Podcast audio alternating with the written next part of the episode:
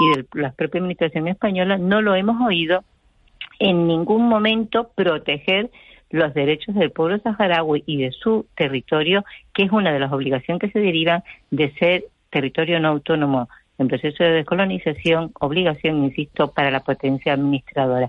Eso de que esté en el papel y que no le ejerce derecho, lo único que implica es que España hace dejación de sus responsabilidades, porque para que dejara de ser potencia administradora, ¿sí? No, digo que tenemos que dejar, tenemos que dejarlo ah. aquí. Eh, quería que concluyera. Eh, yo le agradezco de verdad que nos haya atendido esta mañana, que haya hablado con tanta tranquilidad y con tanta y con tanta y con tanta claridad.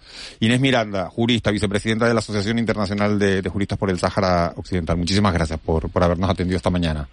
Muchísimas gracias a ustedes. Buen día. Buen día. Son las 8 de la mañana en Canarias. Caja 7 te ofrece los titulares del día.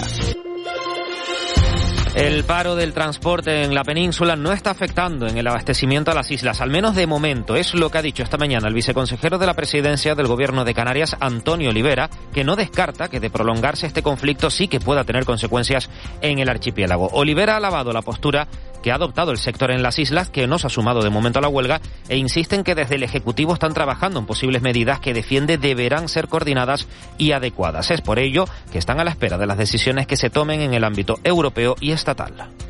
Por lo que parece, lo que nos han ido transmitiendo el gobierno de España, la posición que está marcando la Unión Europea, parece que la vía de actuación que está siendo, digamos, cada vez más preferida es la de las ayudas y por lo tanto queremos encaminar cualquier tipo de actuación de forma coordinada en esta línea.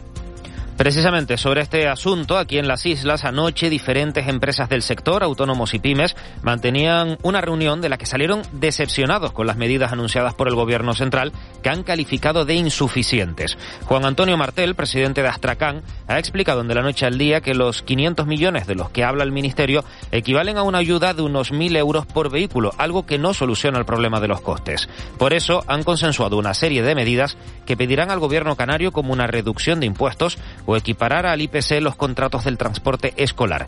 También han acordado de momento convocar una gran manifestación motorizada. Las medidas que se adoptaron y que se le traslada al gobierno de Canarias mm, es la eliminación del impuesto sobre, sobre el carburante. Eh, pedimos una actualización con respecto al IPC de los contratos públicos de transporte escolar, la actualización de precios en contratos públicos para equilibrar la subida del combustible. Después de ver todo esto, el sector ha, ha creado o se va a crear una convocatoria para realizar una manifestación Cambiamos de asunto. Canarias eliminará mañana jueves todas las restricciones de la pandemia. Se trata de las medidas sanitarias aprobadas por el Ejecutivo Regional. Es el anuncio que ha hecho el presidente Ángel Víctor Torres durante la celebración del debate del Estado de la Nacionalidad Canaria que continuará hoy en la Cámara Autonómica. Permaneceremos vigilantes, pero se suspenderá temporalmente y esperemos que no tengamos que volver a activarla para eso también las medidas que tomó el Gobierno, las circunstancias que en estos momentos tenemos de restricciones. Sin duda esa suspensión abrirá una nueva etapa de normalidad, una nueva etapa que hará que mejoremos los datos de la sanidad pública en el año 21. Quedarán suspendidas, por tanto, las restricciones relacionadas con los horarios de cierre de establecimientos, máximo de personas en reuniones, limitaciones de aforo en centros sanitarios y otras actividades, así como la celebración de fiestas, verbenas y otros eventos populares. También volverán a la normalidad las discotecas. Y un último apunte de las últimas horas. Durante la noche, los servicios de emergencia asistieron a dos heridos leves en dos incendios que se produjeron en una vivienda y en un bar en Santa Cruz de Tenerife. Solo uno de ellos, solo uno de los afectados fue trasladado dado a un centro hospitalario.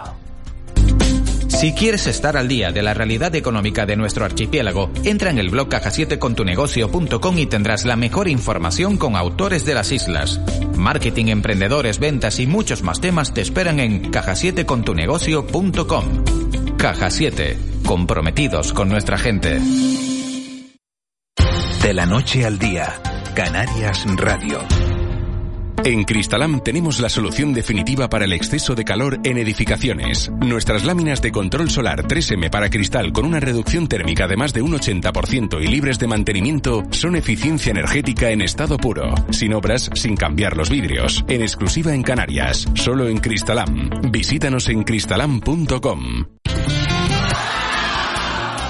Sí, lo sabemos. Los precios de nuestro nuevo folleto te van a sorprender. Ya puedes consultar nuestras ofertas hasta el 24 de marzo en hiperdino.es o en nuestras redes sociales. Desde siempre los mejores precios de Canarias en Hiperdino.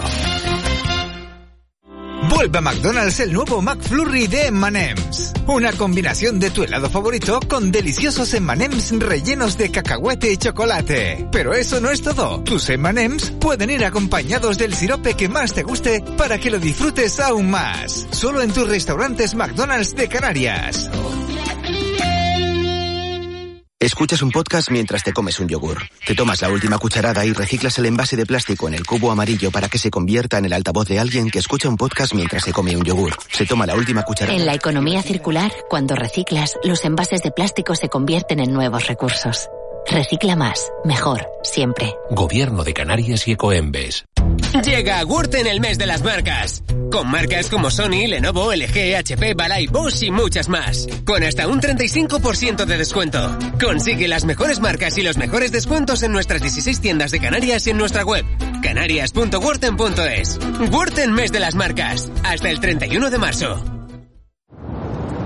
Escucha.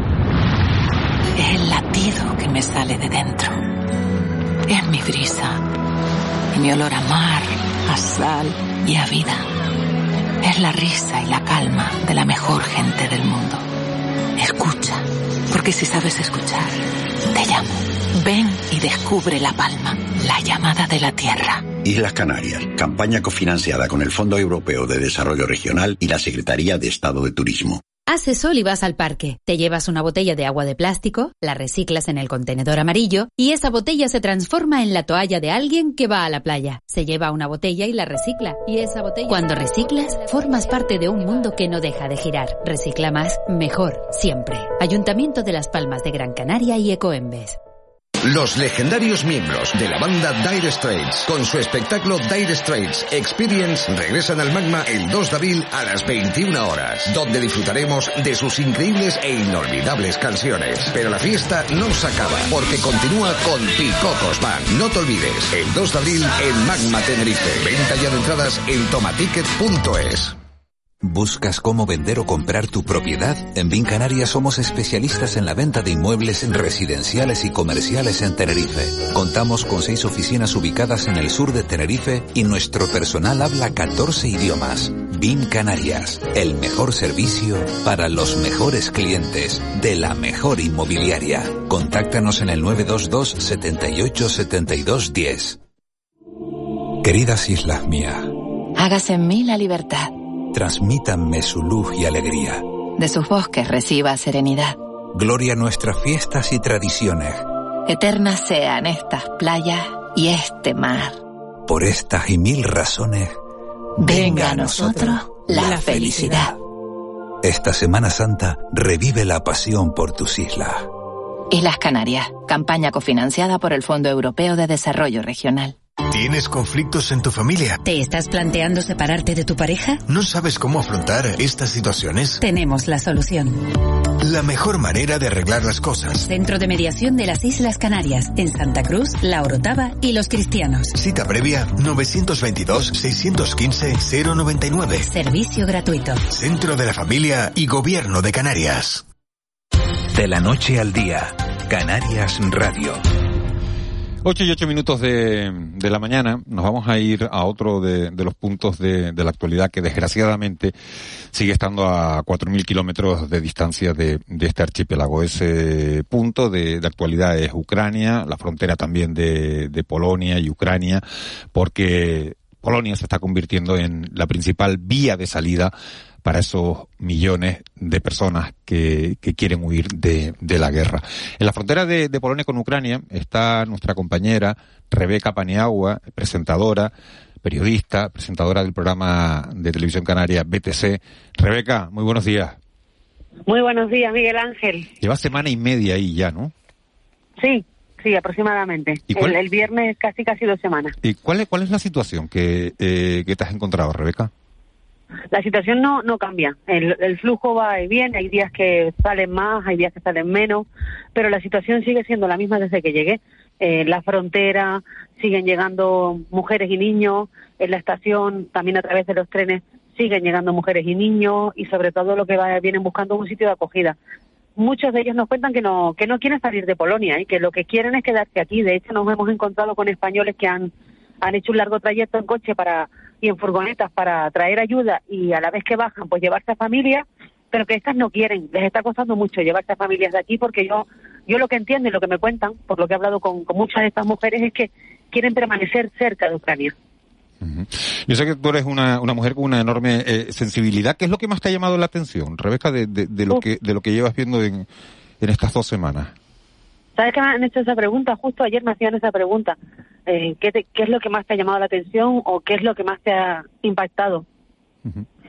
A mí me ha producido todo lo que estamos viendo, a tanto a mí como a Omar, en nuestra cámara, dolor, tristeza, desazón, desosiego, porque las veces que llegan, y sobre todo los más pequeños desorientados, con la mirada perdida, y sí, hay mucha ayuda, hay que decirlo, eso sí es verdad, y sobre todo mucha ayuda desinteresada, son muchos particulares que están ahí en la frontera, en la estación, en los centros de acogida, eh, prestando su, su ayuda, pero la tristeza no, no se va de sus ojos, el miedo no se va de sus ojos, y a pesar de que hay gestos bonitos que vemos a diario, mm, el dolor sigue muy presente, y eso es lo que más me impacta, el silencio, el dolor. Eh, me, imagino que la gente cuando cruza la frontera llega, va a una carpa y hemos visto esas carpas, esas imágenes por televisión donde, bueno, donde pueden dormir eh, varios cientos, incluso eh, más de mil personas a lo mejor en una noche. En, las dos semanas prácticamente que llevas ahí, ¿ves las mismas caras o, o esa gente pasa unos días en la carpa, luego se marcha y llegan otros? No, es verdad. Mira, llegan, cruzan y inmediatamente los suben en una, en una guagua, ¿no? De ahí los trasladan a varios puntos, no solo de donde estamos, de una ciudad muy cerquita de la frontera, sino a otros puntos del país. Lo ideal cuando se quedan, cuando llegan a la frontera, es que estén, o lo que por lo menos nos han trasladado las autoridades, es que pasen 24, 48 horas en esos centros de acogida que se han habilitado. ¿Vale? No quieren que se conviertan en campos de refugiados. Lo que quiere Polonia es que se trasladen y que haya solidaridad, un apoyo conjunto entre todos los países de la Unión Europea, porque lo que quieren evitar es precisamente eso, que se conviertan en campos permanentes de refugiados. Entonces, las caras varían mucho. Eh, apenas pasan 24 o 48 horas en esos puntos de acogida y luego son trasladados a otros puntos. También hay que decir, eh, Miguel Ángel, una cosa curiosa, que hay ONG que están trabajando aquí en el país y que, por ejemplo, a familias con las que hablan en la frontera cuando llegan, son trasladadas, por ejemplo, en el caso de las familias que hemos conocido, al hotel justo en el que estamos nosotros. Es un hotel de carretera, a una hora y media más o menos de la frontera, un hotel pequeño de dos plantas, y nos llamaba la atención que en el desayuno, claro, solo veíamos mujeres y niños. Hablando con ellos, son ucranianos y les pagan seis meses, seis meses de estancia y el niño de una de las familias, de, Julia, una mujer con la que hablamos, empieza hoy el cole, aquí, en el pueblo, a una hora y media de la frontera. Eh, buenos días, Rebeca. Hola, eh, Ángeles. ¿Qué tal? Mira, eh, una de las, de las cuestiones que están en, sobre la mesa en, ante esta crisis es la advertencia a distintos organismos internacionales respecto a la posibilidad de que, bueno, que estas personas que están saliendo de esta manera de, de Ucrania puedan ser víctimas de, organizaciones de trata, ¿no? De mafias de trata de personas. Eh, ¿Ves eh, controles para, para evitar esto? Eh, ¿qué, medidas se ven para, para evitar esta posibilidad, ¿no? De que niños que viajen solos o, o mujeres jóvenes puedan caer en estas redes. Eh, sí que es verdad. Eh, eso es lo que noto, Ángeles. Eh, en las estaciones, en los puntos de acogida, en el centro comercial que se ha usado para, para dar acogida a cerca de mil personas, mujeres y niños, hay muchos hombres muchos hombres, porque en su mayoría los que han cogido esos transportes para venir de otros puntos de, Europa a llevarse a estas familias son hombres, ¿no? Pues, caravanas, eh, vienen cuatro o cinco furgonetas, entonces hay, hay puntos, hay unos puntos de registro donde tienen que dar todos sus datos, eh, nombre, DNI, teléfono, dónde van, qué, qué trayecto, con qué familia, toda la información la tienen que ofrecer, porque sí que yo noto mm, inseguridad eh, en la familia. Son mujeres que vienen solas, y se encuentran en la estación, claro, con sus hijos, a un montón de hombres que no conoces de nada, que ni siquiera hablan en tu idioma, porque los que están llegando desde hace una semana más o menos son familias más humildes y que no hablan apenas inglés. Entonces, claro, ¿cómo te vas tú con un hombre a España que no conoces de nada? ¿Y a qué familia? Porque los que están viniendo ahora ya es que no tienen red o, un amigo en otro país o un familiar, ¿sabes? Se van a familias de acogida que, ni siquiera saben ni, ni conocen, ¿no? Entonces yo sí que noto, a mí me daría mm, respeto. Eh, son valientes, ¿eh? De hecho, les está costando ahora mismo eh, reclutar familias para, para llevarlas a, hasta España. Rebeca, hay otra cuestión. Eh, eh, las personas que están saliendo de Ucrania eh, responden a un mismo, a una misma edad y son mujeres jóvenes con niños, o sea, la mayoría me refiero, ¿no? No se ven personas mayores que probablemente han tenido que quedarse en Ucrania, ¿no? Porque no, no podían afrontar el viaje por, su, por su condición física o por otras cuestiones, ¿no? ¿Es, eso lo que ves ahí? O sea, mujeres Sobre todo y niños. mujeres, sí. Y además con siempre con la mayoría, ¿eh? la mayoría que nos estamos viendo, con más de un niño. O sea, eh, dos niños, tres niños.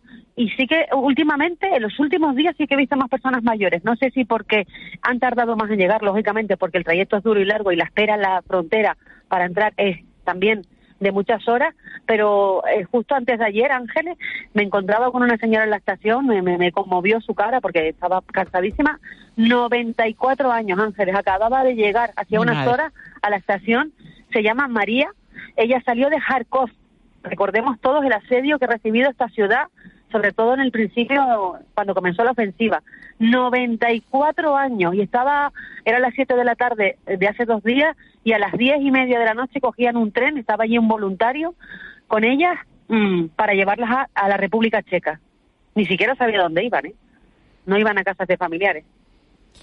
Rebeca, muy buenos días, ¿qué tal? ¿Cómo te encuentras? Hola, Juanma. Mira, una pregunta que tengo para ti. Después de ya, bueno, ya ha pasado más de una semana desde que estás allí y en esta semana ha habido acontecimientos al otro lado de la frontera, es decir, que la guerra se ha empezado un poco ya a sentir en la zona occidental del país, que hasta ahora, bueno, pues que mm, parece que la guerra estaba un poco en Kiev, en Kharkov, como dices, en la costa del Mar Negro, pero la zona oriental.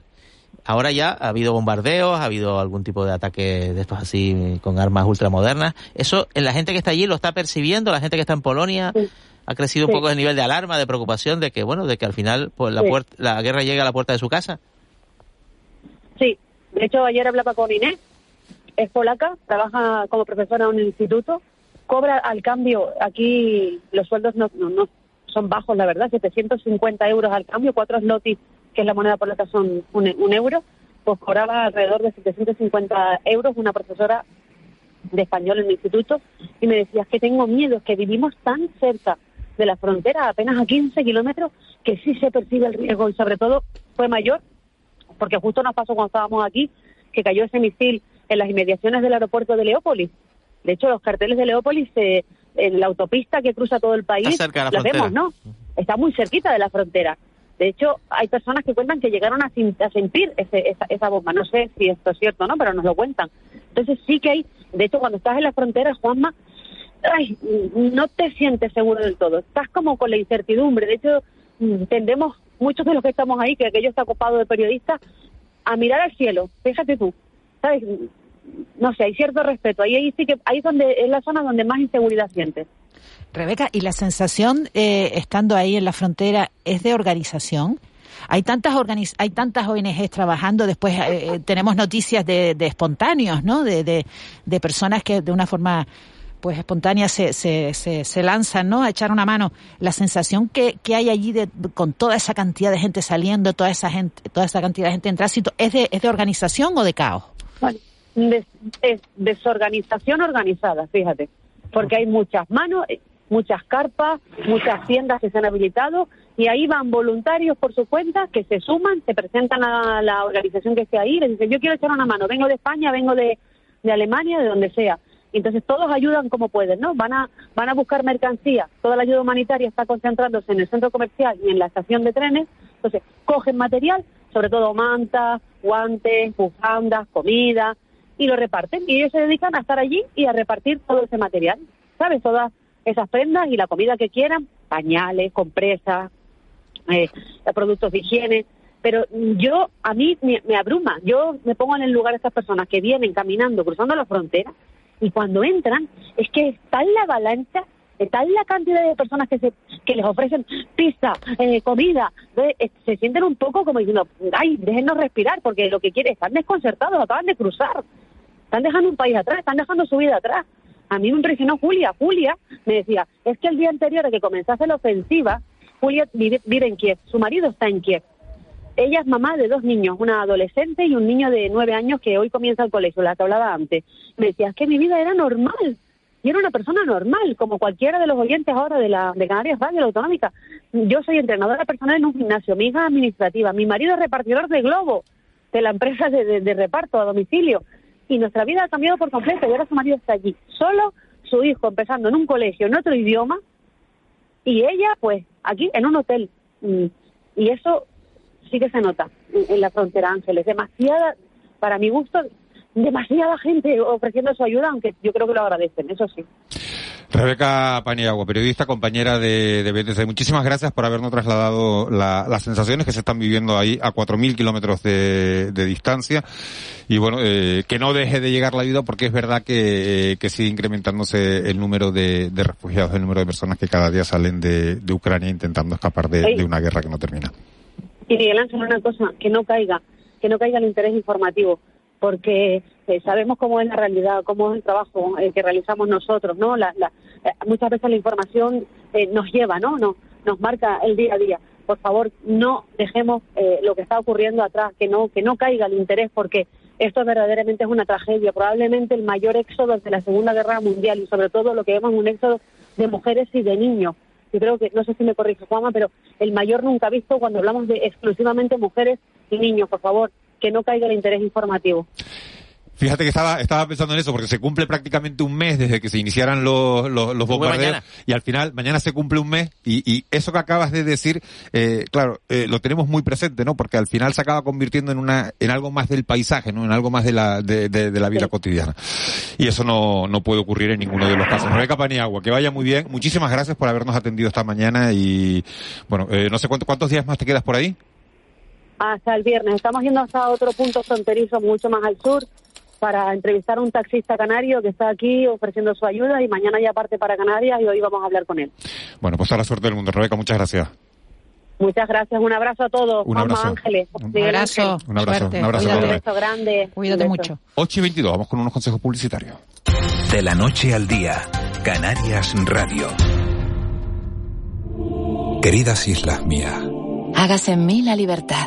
Transmítanme su luz y alegría. De sus bosques reciba serenidad. Gloria a nuestras fiestas y tradiciones. Eternas sean estas playas y este mar. Por estas y mil razones, Venga a nosotros la felicidad. esta Semana Santa revive la pasión por tus islas. Islas Canarias, campaña cofinanciada por el Fondo Europeo de Desarrollo Regional. En Cristalam tenemos la solución definitiva para el exceso de calor en edificaciones. Nuestras láminas de control solar 3M para cristal con una reducción térmica de más de un 80% y libres de mantenimiento son eficiencia energética en estado puro. Sin obras, sin cambiar los vidrios. En exclusiva en Canarias. Solo en Cristalam. Visítanos en cristalam.com. En Buenavista tienes todo lo que necesitas en tu día a día y para todas tus celebraciones. Compra antes del 14 de mayo y participa en el sorteo de un fin de semana para cuatro personas en un hotel de la isla. Compra en el comercio local, porque yo soy Buenavista. Vas en patinete por el parque mientras bebes un refresco. Te lo acabas y guardas la lata para después depositarla en el contenedor amarillo para que se convierta en la rueda de un patinete de alguien que pasea por el parque mientras se bebe un refresco. Se lo acaba y guarda. En la economía circular, cuando reciclas, los envases de aluminio se convierten en nuevos recursos. Recicla más, mejor, siempre. Gobierno de Canarias y Ecoembes. Queridas islas mías, Hágase en mí la libertad. transmítanme su luz y alegría. De sus bosques reciba serenidad. Gloria a nuestras fiestas y tradiciones. Eternas sean estas playas y este mar. Por estas y mil razones, Venga a nosotros la felicidad. esta Semana Santa revive la pasión por tus islas.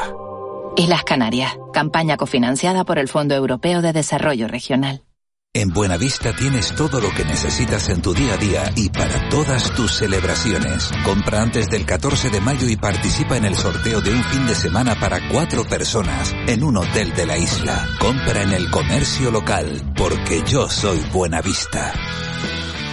Hace sol y vas al parque. Te llevas una botella de agua de plástico, la reciclas en el contenedor amarillo y esa botella se transforma en la toalla de alguien que va a la playa. Se lleva una botella y la recicla. Y esa botella... Cuando reciclas, formas parte de un mundo que no deja de girar. Recicla más, mejor, siempre. Ayuntamiento de Las Palmas de Gran Canaria y Ecoembes.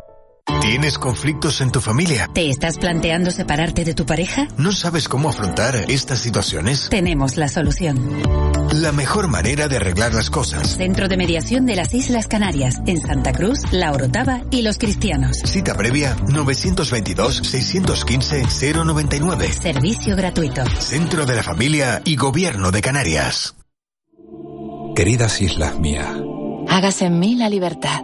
transmítanme su luz y alegría. De sus bosques reciba serenidad. Gloria a nuestras fiestas y tradiciones. Eternas sean estas playas y este mar. Por estas y mil razones, Venga a nosotros la felicidad. esta Semana Santa revive la pasión por tus islas. Islas Canarias, campaña cofinanciada por el Fondo Europeo de Desarrollo Regional. De la noche al día, Canarias Radio. El mentidero.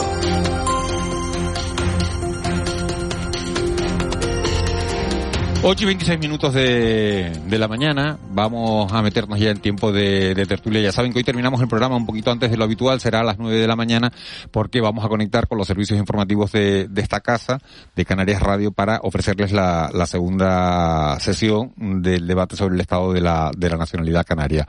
Un debate que vamos a analizar en los próximos minutos, también desde el punto de vista eh, del lenguaje no verbal. Lo vamos a hacer con César Toledo en un instante que él es especialista en, en, lenguaje no verbal y ayer se fijó, hizo un seguimiento de cada uno de los portavoces que se subieron a la tribuna de oradores de, del Parlamento de Canarias. Eso va a ser en un instante. Siguen con nosotros Juan Betancourt y Ángeles Arencibia y se incorpora esta tertulia Alberto Acosta de La Voz de Lanzarote. Alberto, muy buenos días.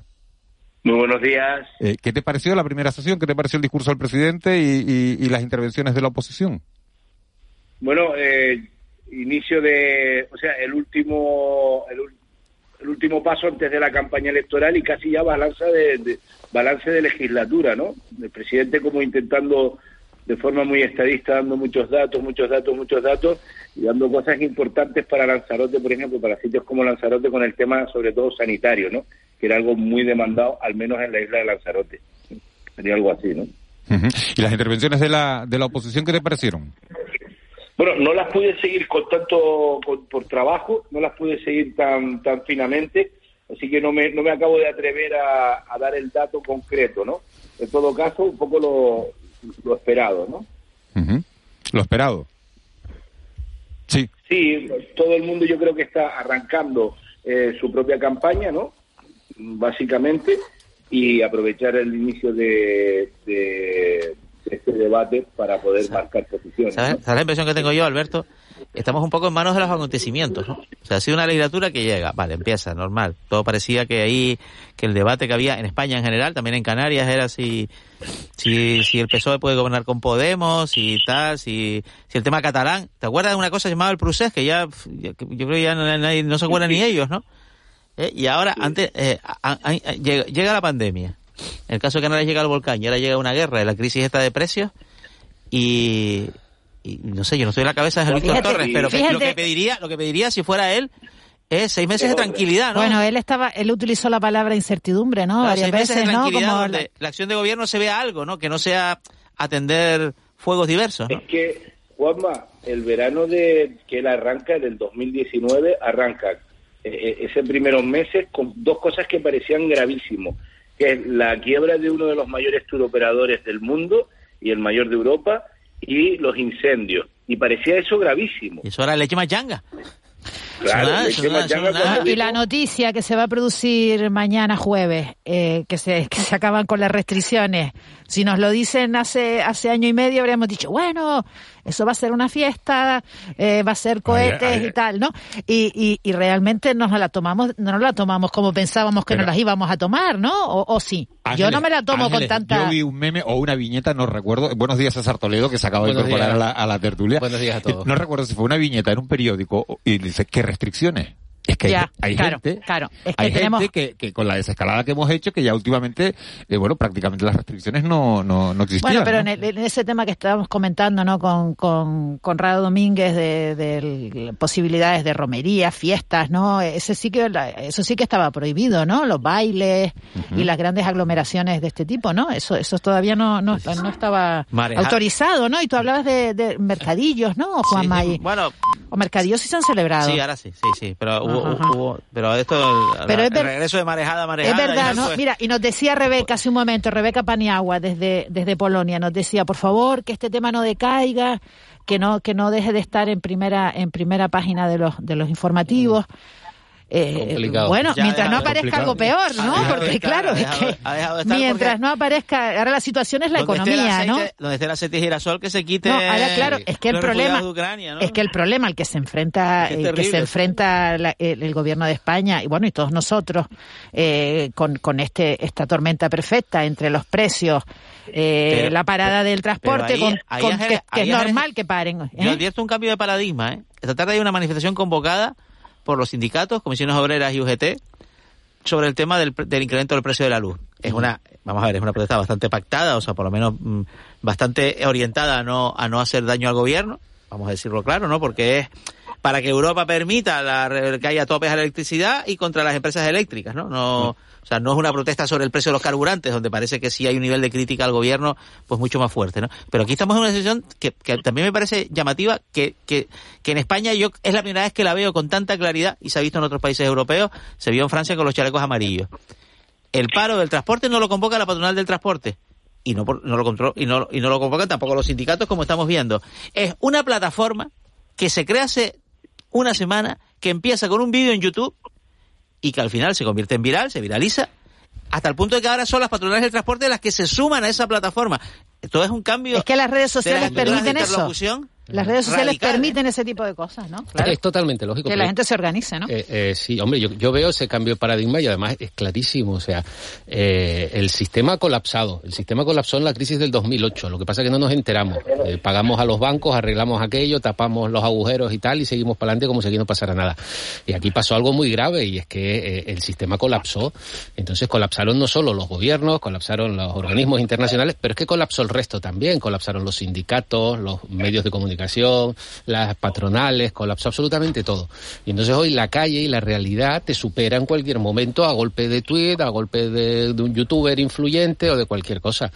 Yo creo que mm, em, yo el cambio que noté ayer, incluso cómo se han ido sumando las las patronales al paro, incluso ayer el... el Es que ya es el presidente- 80%, claro, eh, de los de la transportistas. patronal decía, no, simplemente estamos reconociendo lo que ya ocurría, porque nuestros afiliados ya estaban parados. Claro. O sea, ya lleva una semana... La cúpula estaba en su y cosa. diciendo que no, ¿no?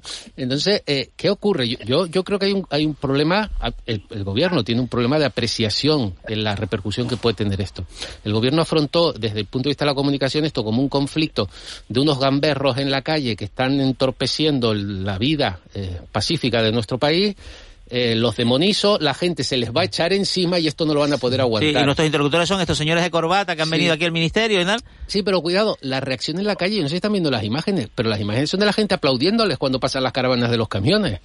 Y, y las imágenes son de que la gente no, no valoran que llevamos dos años de pandemia, dos años en los que no hemos podido ir al supermercado, dos años en los que nos hemos acostumbrado a guardar cosas en la nevera, a guardar cosas en la despensa. ¿Ustedes han notado falta de Hemos falta de no, pero- Ah, no, falta de supermercado? Ayer fui, a su- ayer fui al En Lanzarote. ayer fui al supermercado, Miguel Ángel, más, más para observar que para comprar.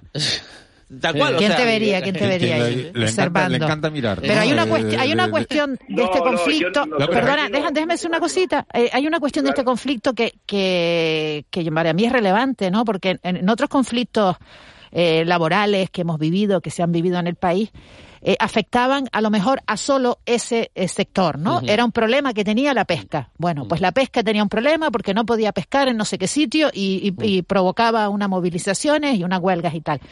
Pero en este caso estamos hablando de un problema que nos afecta absolutamente a, todos, toda la sociedad, ¿no? Porque eh, ¿qué ha hecho la gente para...? Yo, yo estoy notando muchísimo menos tráfico Mm. en, en- en la isla de Gran Canaria, que es donde me muevo, ¿no? Muchísimo menos tráfico desde que el, el combustible se ha encarecido de esta manera tan, tan brutal. O sea que realmente la- la- lo que son los conductores privados, ya la huelga ya la estamos haciendo, ¿no? Eso, eso que hizo Juanma lo hice yo el sábado por la tarde, irme a un supermercado a mirar a ver si faltaban productos, Wow. si no faltaban productos, porque tienes una curiosidad porque te van diciendo, oye, También es que van compré- faltando, van yo faltando. suelo ir a También compré tres cosas, general, pero- pero bueno, oye, me llama la atención esto. Pero sobre todo el tema de la leche, ¿no? en los supermercados. Sí, yo- No, por- claro, por, hombre, por- por- por- por ver si faltan o no Porque faltan. el titular que habíamos leído era después del aceite, la leche. Y efectivamente había imágenes, que a veces cogemos imágenes Sí. de la península. o de su- basta que, que se viralice una foto de, de un lineal vacío para que pensemos que los lineales están vacíos. Y digo, pues fui a ver la leche. No, la leche estaba como siempre. Pero el problema es el- también un problema sé. de acaparamiento, ¿no? Eso Alberto. también es una cuestión. Alberto. No, eh, totalmente de acuerdo con lo que ha dicho César de que eh, el siglo XXI, bueno, si miramos el siglo XXI, arranca con la caída de las Torres Gemelas y la verdad que no nos ha dado mucho descanso, ¿no? Entre la yihad islámica primero, el nacimiento del ISIS luego, con primero con Al Qaeda, después el ISIS. Eh, eso parece que nos iba en una autopista paralela a la nuestra y de repente en el 2008 quiebra el sistema financiero y lo más importante que sucede en el 2008 quiebra la confianza en el fondo en el sistema, ¿no? Porque al final un banco eh, eh, en el mundo actual es un lugar donde o tienes confianza o quiebra. El banco no tiene nunca el dinero de sus ahorradores en su banco, ¿no? Es, es una cuestión de confianza, ¿no? Eh, paralelamente a esto, Europa encima respondió peor que nadie. Eh, las oposiciones utilizaron eh, eh, la crisis financiera y prácticamente escabezaron a todos los gobiernos y encima los alemanes se inventaron una teoría económica que le iba muy bien a sus bancos, pero que pues quebraba a todo el Mediterráneo de Europa, generando el caldo de cultivo a su vez para el Brexit, ¿no?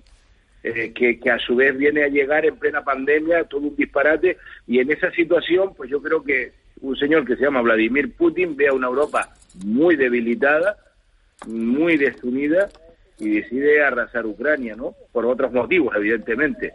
Ahora nosotros estamos viviendo la huelga de transportistas. Mira, eh, el, el gobierno tiene que coger el recorte de lo que pasó en el Brexit. Cuando no hay camioneros, no hay país. Un sitio como la península es así, como la península, me refiero, como en España. Eh, lo vimos cuando, cuando en el Brexit dejaron de... No, pues los polacos estos que vienen a quitarnos el sueldo. Muy bien, no había ni, ni gasolina la gasolinera. La pregunta que me Y hago- como la gente está muy... La, la pregunta que me hago es, de- si esto se, se digamos que se, se enquista, ¿no? Un conflicto con problemas de desabastecimiento, precios al alza del carburante en particular, esto de, de la tarifa eléctrica pues no se termina de arreglar, que ten- todos tenemos nuestras dudas, ¿no? Acabaremos diciendo, esto, a ver, si, que A no ver. se me entienda mal.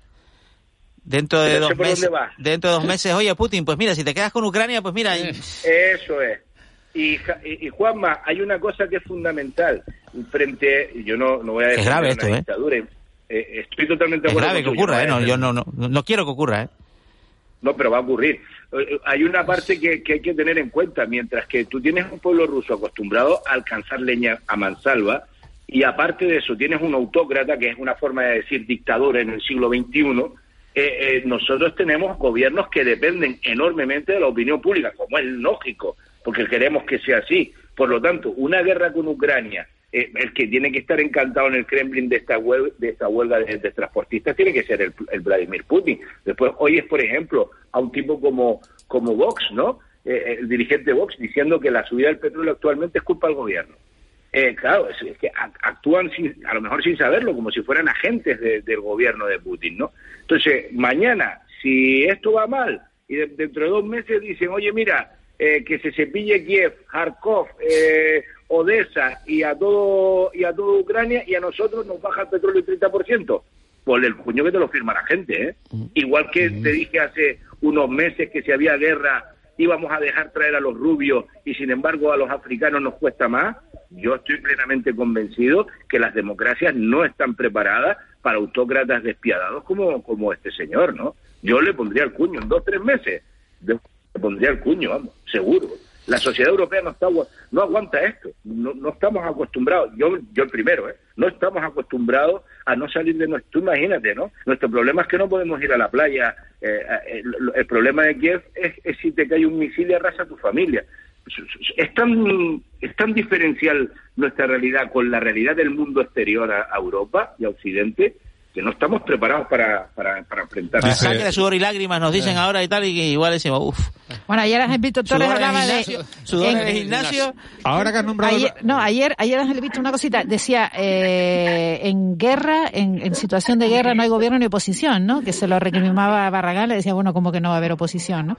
Y, y, y es una es una frase de Churchill, por lo visto, ¿no? De, de cuando, cuando la Segunda Guerra Mundial. Ahora, ahora Bueno, hablamos, pero vamos a hablar de- del debate. Fíjate, nos, nos escribe un oyente y dice, buenos días, vivo en un pueblo de la zona sur de Madrid y falta de todo en los supermercados. Da mucha pena, angustia contemplarlo. Un abrazo, un abrazo para, para, para todos. Es que nosotros, te, te cuenta que nosotros tenemos la diferencia de que al vivir aquí tenemos unos ciertos eh, stock almacenados claro. y todavía eh, no han pasado los suficientes días como para que se note. Vamos a ver de aquí a 10 días qué es lo que ocurre cuando falte el siguiente barco de la semana que viene. Vamos a ver qué Claro, lo que llega pasa, con un ¿no? decalaje, llega Claro, con un decalaje aquí, con con, con- vamos, a- vamos a ver con qué retraso. ocurre. Bueno, ha nombrado Ángeles Arencibia a, a Ángel Víctor Torres. Eh, ayer fue el protagonista de- del debate sobre el, de la primera sesión, del debate sobre el estado de la, de la nacionalidad. Tuvo el discurso a las 12 de la mañana y después, bueno, eh, en la sesión de tarde ya confrontó eh, con los grupos de la, con los principales grupos de la oposición, con todos los grupos de, de la oposición. Hoy ya intervendrán los, los portavoces de los grupos que apoyan al, al gobierno. Enseguida le voy a pedir a, a- a César Toledo que nos haga un, un análisis de- del lenguaje no verbal de cada uno de esos, de esos portavoces, pero antes nos vamos a ir al Parlamento de, de Canarias. Ahí está la jefa de informativos de esta casa, Leticia Martín Llarena. Leticia, muy buenos días. Hola, muy buenos días. Eh, ¿Qué nos espera hoy?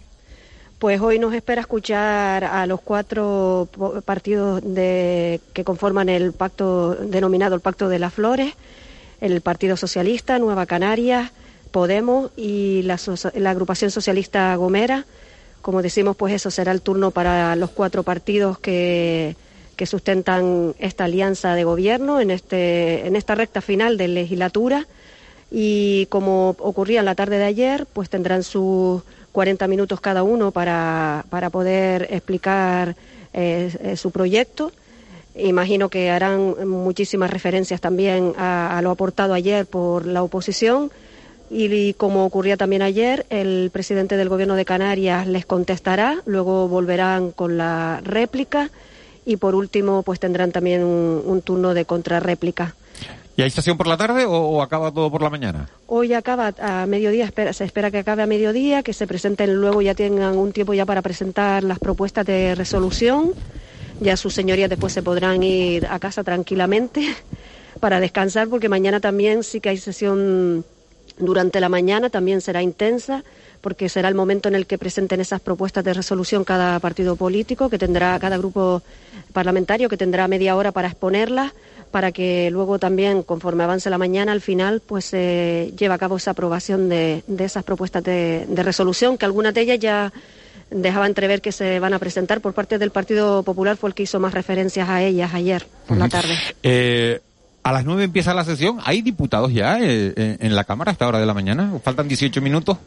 Tenemos eh, también a nuestro compañero a C. Castro por, por aquí, por los pasillos del Parlamento. C. Eh, parece que todavía no, ¿no? Que no, no ha llegado casi nadie. No, no, todavía está esto bastante vacío, es todavía temprano, faltan unos 20 minutitos para que comience todo. El salón de plenos hasta ahora está vacío. Bueno, pues nos vamos a vamos a retomar nosotros la, la tertulia, ¿te parece, Leticia? Cuando vaya a empezar la sesión, eh, te damos paso de nuevo para que para que nos cuente y para que todos los oyentes de, de Canales Radio puedan seguir la, la sesión a través de, de la transmisión de los servicios informativos. ¿Te parece? Perfecto, ya llegó una diputada, Vidina Espino, la primera que vemos por aquí. Bueno, pues mira, eh, la, la- la- la primera, no creo que vaya a ser un alegrón para el presidente del gobierno precisamente. Vaya. 8, 8 y 43, gracias, gracias Leticia. Eh, César Toledo, estábamos diciendo que, que habías hecho un seguimiento ayer de los distintos portavoces cuando se suben a la tribuna de oradores. Bueno, lo que pude, la verdad, porque hay ratos que es difícil seguirlos. ¿eh? ¿Qué empezamos? De, empezamos de mayor, de mayor número de diputados a menor, empezamos por el presidente del gobierno, Ángel Eh, Víctor Torres, ¿qué sí. tal estuvo? Eh, hombre, estuvo... ¿Estamos hablando de comunicación no verbal todo el rato o estamos hablando de lo que dijo? Estamos hablando de, las dos cosas, no se pueden separar, es que no, no se puede separar el mensaje de cómo ah, dices ese mensaje. Bueno, contó Y- bien su mensaje, Ángel Víctor Y Torres. bueno, eh, lo contó a su manera, aseadito, con, con, con su estilo habitual, pero em, A ver, en la Cámara Regional eh, no tenemos precisamente unos grandes oradores y eso todo el mundo, bueno, cualquiera que se dé una vuelta por allí lo puede, lo puede comprobar, ¿no? No son maestros de la retórica precisamente, sino tenemos un nivel bastante, bastante bajo, ¿no? Para ti, ¿quién fue el que mejor comunicó ayer? Ayer intervinieron Ángel Víctor Ángel Torres, Víctor, eh, Ricardo Fernández de la Puente, José Miguel Barragán, Manuel Domínguez, Vidina Espino. Creo que no me deja nadie atrás. Ah, sí, y... No, me deja... no, no. Domínguez. No, Manuel no, Domínguez. Manuel ¿Lo Domínguez. nombraste? Eso- Domínguez, eso- no, no, porque hubo hubo una valoración, una Sí, rueda sí, de prensa, claro, no fue claro, intervención, es que- no fue una exacto. intervención. Es que me estaba, me estaba, me estaba viniendo a la cabeza Exacto. la imagen de Nair Alemán, pero no, eso Sí, fue en la rueda de prensa sí. posterior al discurso del presidente. Tiene razón, Juanma. Exactamente. Cuatro hombres y una mujer. Eh, cuatro hombres y una mujer. Hombre, la que mejor lo hace es la mujer en este caso, pero no por nada, sino porque, porque tiene una formación en telegenia y tiene una formación ante las cámaras y, y sabe hablar correctamente y sabe colocar su, su mensaje, eh, pues muy bien. Aún así, pues bueno, leyendo, como leen todos. Y el problema que yo le veo a, a Vidina, además, es, es que tiene una, cierta dificultad para conectar con la gente. Su, postura corporal, su lenguaje corporal, su, expresividad es muy fría. No, no consigue eh, llegar. Y cuando intenta subir las revoluciones, se enfada. Y entonces no funciona el tema, ¿no? Cuando quiere ponerle, cuando quieres meterle marcha al asunto y quieres ponerle pasión y quieres transmitir para llegar a, a- a la gente, de lo que es el estilo Zelensky que vemos hoy, ¿no? De, de cuando quiere emocionar al, al Parlamento británico. No es empática. Quiere- no, pues, pues no lo consigue, ¿no? Porque lo, lo que hace es que se sale del registro del cabreo, se va enseguida al registro, distante, ¿no? al, al- sí, al registro del cabreo. Y ese registro es muy malo, es muy feo. eh, Los políticos están muy equivocados, eso no funciona.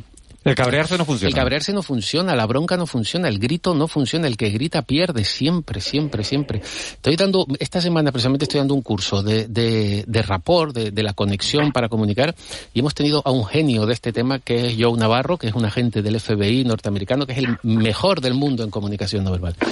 Y el tipo nos dice que incluso con el terrorista más, más terrorista, el terrorista más, más, más, más golfo y más crápula, dice, tienes que llevarte bien si quieres sacar algo de él. Si, Entonces- quieres, si quieres obtener información, si quieres llegar a un acuerdo, si quieres pactar algo, dice, no puedes llegar allí y empezar a gritarle, a confrontar, a pelearte, porque no vas a conseguir absolutamente nada, vas a conseguir que el otro se ponga a la defensiva, que es lo que ocurre hoy en los parlamentos, ¿no?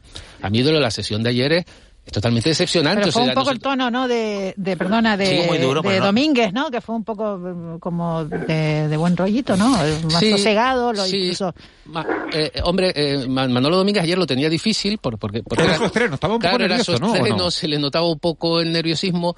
Eh, está en una situación complicada además también. Hay una vacante en la dirección nacional que no termina de marcar por dónde vamos a ir los tiros. Nos vamos a ir con Vox, nos vamos a ir con el PSOE, nos vamos a quedar a medias, vamos a radicalizarnos, vamos a moderarnos.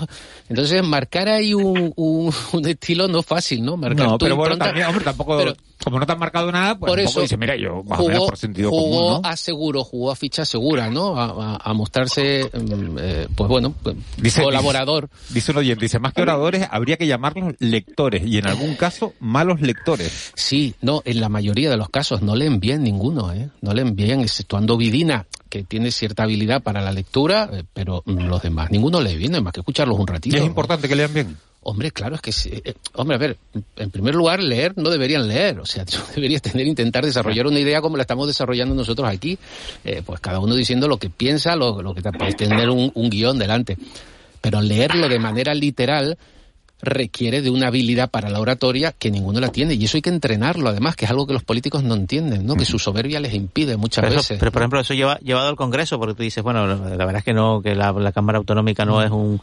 prodigio no de, de- de- talento en ese ámbito, probablemente el Congreso de los Diputados tampoco, tampoco. donde teníamos a Pablo Casado, que cuando dijiste eso del enfadado, me vino, Mm. me vino un poco a la cabeza, ¿no? Ese- sí. esa, esa, esa, esa, agresividad que, que mostraba, quizás para ganar autoridad, una Mm. persona joven y tal, que mm, mostraba eso y tal, y luego también está el presidente Sánchez, que tiene una comunicación robotizada completamente, Sí. ¿no? Que, que cuando, incluso cuando abraza a la gente parece que no la abraza, ¿no? Es una cosa muy, muy, Eh, muy, es muy, que la- muy. Cuando quiere ser cálido, no, no- tampoco lo A logra. ver, yo, ¿no? lo, he ana- lo- yo lo he analizado bastante a, a Pedro Sánchez, pero desde antes de ser eh, secretario general del Partido Socialista. En mi página web tengo algunos análisis, incluso de las primarias aquellas en las que competía eh, con otros dos candidatos. Y, y es, es muy artificial el problema de Pedro Sánchez, es muy, muy artificial. Y me estoy refiriendo simplemente a la forma, lo que tú dices, a la gestualidad, a las expresiones faciales, a, al mo- los movimientos. No, no es cálido, no es espontáneo, no es cercano. no le sale. No te Pero eso no sale. le sale o, o se puede conseguir? Se puede conseguir perfectamente. Es que si es que ese es el problema. Yo digo siempre, todos somos expertos en comunicación no verbal, lo traemos de serie al nacer. De hecho, nos expresamos mejor con nuestro cuerpo que con las palabras. Con las palabras nos cuesta, porque las palabras las tenemos que aprender a lo largo de nuestra vida. El- el- el- la forma de expresarnos con nuestro cuerpo, no, eso lo traemos de serie, es como un coche, o sea, eso lo tiene todo dentro. ¿Qué pasa? Que, que lo vamos coaccionando, lo vamos cortando a lo largo de la vida. Lo primero que dicen de pequeñito que es, niño, no pongas esa cara, niño, no toques eso, niño, ponte derecho, niño, no te ha- no hagas así. Ese, ese tipo de conductas coercitivas pues no- nos van limitando nuestra capacidad de expresión. Ángeles Arencibia, ¿a ti quién te gustaría- comunicó? O Albert- Al- eh, Alberto, que, que no sé si Sí, siguió. me si viste a gustaría todos- hacer una, pregunta por curiosidad personal, ¿no? Eh, a, a mí cada día me, me recuerda más, salvando las distancias, porque uno es del PSOE, otro fue de Coalición Canaria, a, a Ángel Víctor Torres con el personaje que fue Adán Martín, ¿no? Y, y me parece, y por eso le gustaría preguntarle al experto, eh, que el canario es mucho, y, y Adán Martín me pareció, desde luego, de, la, de Coalición Canaria, el mejor presidente que yo conocí, un pedazo de, de señor además como persona y un presidente que conectó con todas las islas, con toda la población. O sea, no, no es una crítica a él, pero sí era un orador eh, bastante lamentable. Yo fui a algún meeting que tuve que cubrir y casi me quedaba dormido. Y sin embargo, ese perfil, ese perfil le gusta al canario. Y me da la sensación que Ángel Víctor Torres es algo medio parecido, no es exactamente lo mismo, pero es algo medio parecido. Es como un perfil muy tranquilo, muy sosegado, ¿me entiendes lo que te estoy preguntando? Pero sin embargo llega al canario, ¿no? Sí, hombre, a ver, eh, eh, a mí una vez me preguntaron por el, por el, cuando, cuando tomó posesión eh, Ángel Víctor, me decían que qué me parecía el- su lenguaje corporal y su lenguaje no verbal de, del presidente, del presidente canario. Y le dije, pues me parece más de canario que de presidente, sinceramente. Porque, porque mira. tiene, tiene ese estilo de canariedad que es con lo que la gente se identifica inmediatamente. Y, y, y, y con esos modismos nuestros y esa forma de expresarnos que hace que el que te está oyendo, pues, pues inmediatamente conecte. ¿Qué ocurre? que no siempre tiene ese registro de control y es ahí donde pierde. Cuando, cuando se sobresalta, cuando se acelera, cuando... ¿Ayer cuando- se sobresaltó o Sí, se en, aceleró? en algún momento con Barragán, con, con, con Vivina, pues obviamente se pone... Se pone Yo a Torres le veo los rasgos un poco propios de los alcaldes. Creo que le- es un poco heredero de su trayectoria Sí, política. él, él explo- no, y él explota mucho esa línea, yo creo, ¿no? Para lo bueno y para lo la malo. explota intencionadamente, ¿no? Él Ángeles Arencibia, ¿quién fue quien más le gustó ayer? A mí me gustó, eh, como en el plano que estamos hablando, eh, José Miguel Barragán. Hombre, me que- parece, me parece claro, que es un hombre que tiene muchísimas tablas Muchas horas de vuelos. y, y que, tiene- y que tiene comunica mucho- y que comunica Pero muy tiene- bien. Pero me tiene una parece. cosa muy, eh, muy eh, tiene un tiene un, un déficit en la política de hoy, de hoy. No, no, no. A mí me gusta Barragán. No hablamos de contenido, hablamos de, la puesta en a mí escena, me me gusta hablar parece. con Barragán porque Barragán de política sabe mucho. Y cuando Barragán habla de política, yo lo escucho. Pero le falta colmillo. Pa- pa- para la política de hoy, que es una política que no hace prisioneros. A lo mejor es que no lo quiere, a lo mejor es que vale, tampoco- bueno, sí, sí, es que pero tampoco ahora- lo hoy quiere una política que no hace prisioneros. Eh, el tío sin colmillo es débil, es tibio, es, y- es, es- es- es- es duro esto, yo lo rechazo. Pero eso es una debilidad. En esta política de ahora de, de, de voy, de voy a por ti, Pero- no, no, se siente cómodo o no quiere estar, simplemente. Eh, Hombre, yo Barragán creo que- tuvo, que- tuvo dos golpes graciosos que, tiene- cuando tiene lo abuchearon, eh, o lo abuchearon en algún momento y dijo, Eh. bueno, si creen que se me van a poner nervioso así y que se me va a olvidar el Sí, sí, contenido, sí. eh, que, que, que, que sus señorías sepan que no va a pasar eso. De tomo, eso, eso fue un desliz mental en realidad, ¿eh? que, conste- que lo verbalizó. Sí se le olvidó el contenido y es una herramienta muy útil y muy habilidoso cuando dice, no, tranquilos que no me van a confundir y no me van a poner nervioso. Obviamente has parado porque te han puesto nervioso y, te han, te- y han conseguido su, su efecto, pero lo devuelve muy bien. Eh, Barragán yo creo que es el más habilidoso de, de los, de los portavoces que escuchamos ayer, ¿no? sobre todo para el debate y para el cara a cara y para confrontar. Sobre, especialmente por, primero porque sabe de política, pero segundo porque porque tiene ese, ese déjame entrar que sabe hasta dónde llega y hasta dónde no, y sabe dar la, mm, la, la puñalada, pero al mismo tiempo eh, sacar el puñal. Entonces, tiene, tiene muchos eh, recursos. Yo por lo menos le veo muchos recursos como, como para y, y se, y se, es verdad que se aguanta mucho, se le nota lo que tú dices. O sea, yo creo contiene. que Y tiene- se contiene La mucho, tiene el colmillo mucho más retorcido de Cuando lo, de lo dice que y no hablo y no hablo del plan reactivo porque tengo un cabreo y, y no lo, no dice nada pero lo dice pero todo lo dice ¿no? todo, claro. Es que es así como se dicen las cosas en realidad, ¿no? Y la pregunta del millón, ¿esto le interesa a la gente? Eh, a nadie, absolutamente. Eh, eh, eh, pero af- afortunadamente para los políticos. O sea, si esto le interesase a alguien, yo, yo lo he dicho, mucha, he trabajado mucho tiempo en, en el ámbito parlamentario, digo, o sea, si un día entrase la gente aquí dentro y viesen lo que hacemos, eh, bueno, eh, Pues no le- pero todos, pues eh, no interesa, periodistas... Pero, luego triunfan, pero luego triunfan esos candidatos con los que dices que te tomarías una caña. O sea, que, que porque digamos que no le interesa desde el punto de vista formal, así desde el punto de vista un poco académico, ¿no? No, no, digo luego, que no interesa el, el debate allí dentro, o sea, ¿no? la- el los debate parlamentario. votan, votamos por personas que nos caen bien. Hombre, claro, obviamente. Obviamente, y, y es un- y es un voto emocional totalmente. Bueno, pero hay muchísimo voto también ya, eh, Bueno, que es sí. voto de un partido y está ya Sí, pero heredado de sí, familia y tal. Ese lado Yo soy hay de un tal voto partido, ideológico Yo soy de tal partido, mi ideología y tal, pero a esta persona no la soporto. Pero, sí. Pero te tapas ¿no la nariz y lo votas, porque es tu... Depende. Si, eso, si ves un peligro mayor, pero entonces ya estamos entendiendo de que el voto este porque no quiero que estén los otros. Pero eso ya es otra actitud distinta. A la vez que les estaba preguntando, digo, digo, déjame, déjame un segundito, Alberto, nada más. Digo, a la vez que estaba preguntando, digo, ¿esto le Sí, interesa claro. a la gente? Me he puesto a mirar las audiencias de televisión que dio el, el debate. mía. ¿Cuántas Me personas en Canarias? imaginar. A ver, vamos a jugar al azar. ¿Cuántas personas eh, vieron el debate ayer en Canarias? El, el, a ver, la sesión de mañana, el discurso del presidente.